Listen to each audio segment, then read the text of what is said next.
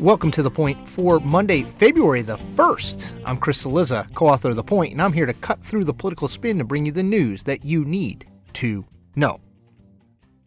Now, it seems that with each passing day, there's a new controversy surrounding Georgia freshman Congressman Marjorie Taylor Greene. From her supportive online posts about assassinating Democratic leaders to her hounding of a survivor of the mass shooting in Parkland, Florida, Greene has created all the wrong sorts of headlines during her very brief time in office. And yet, over the weekend, we learned that Donald Trump gave her a supportive phone call saying that he was with her, and there's still lots of evidence that she represents some wing of the Republican Party.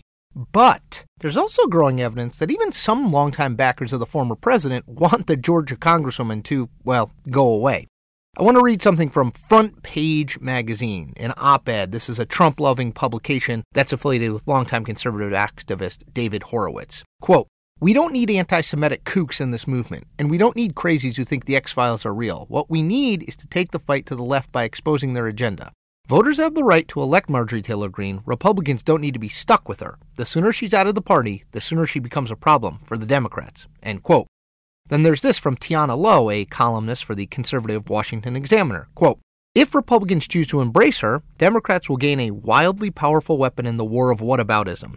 Greene advances nothing but owning the libs, if you can call histrionic apoplexy over her delusions any sort of success, and she does not bring any sort of coherent policy agenda or popular appeal that can advance any part of the conservative agenda.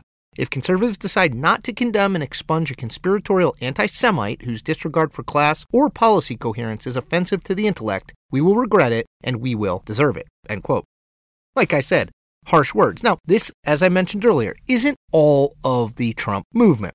There are plenty of people who are still with Marjorie Taylor Greene, but I'll note this. Donald Trump is a big time consumer of conservative media. It's where he gets all of his information. And while Fox News, his primary source for information, has really avoided the Marjorie Taylor Greene controversies, there's no doubt that this sort of stuff that I just read is going to get in Donald Trump's ear. Does it change his mind? I don't know, but I know this that Marjorie Taylor Greene situation is coming to a head.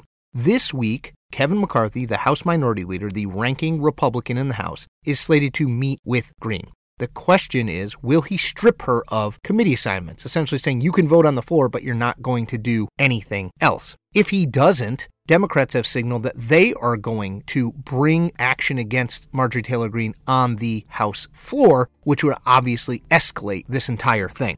And Trump, remember, is transactional.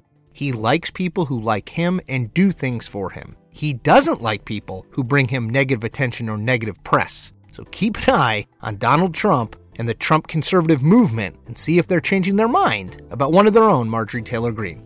That's the point for February 1st, 2021. Thanks for listening. For more updates throughout the week, subscribe to the Point newsletter at cnn.com/thepoint.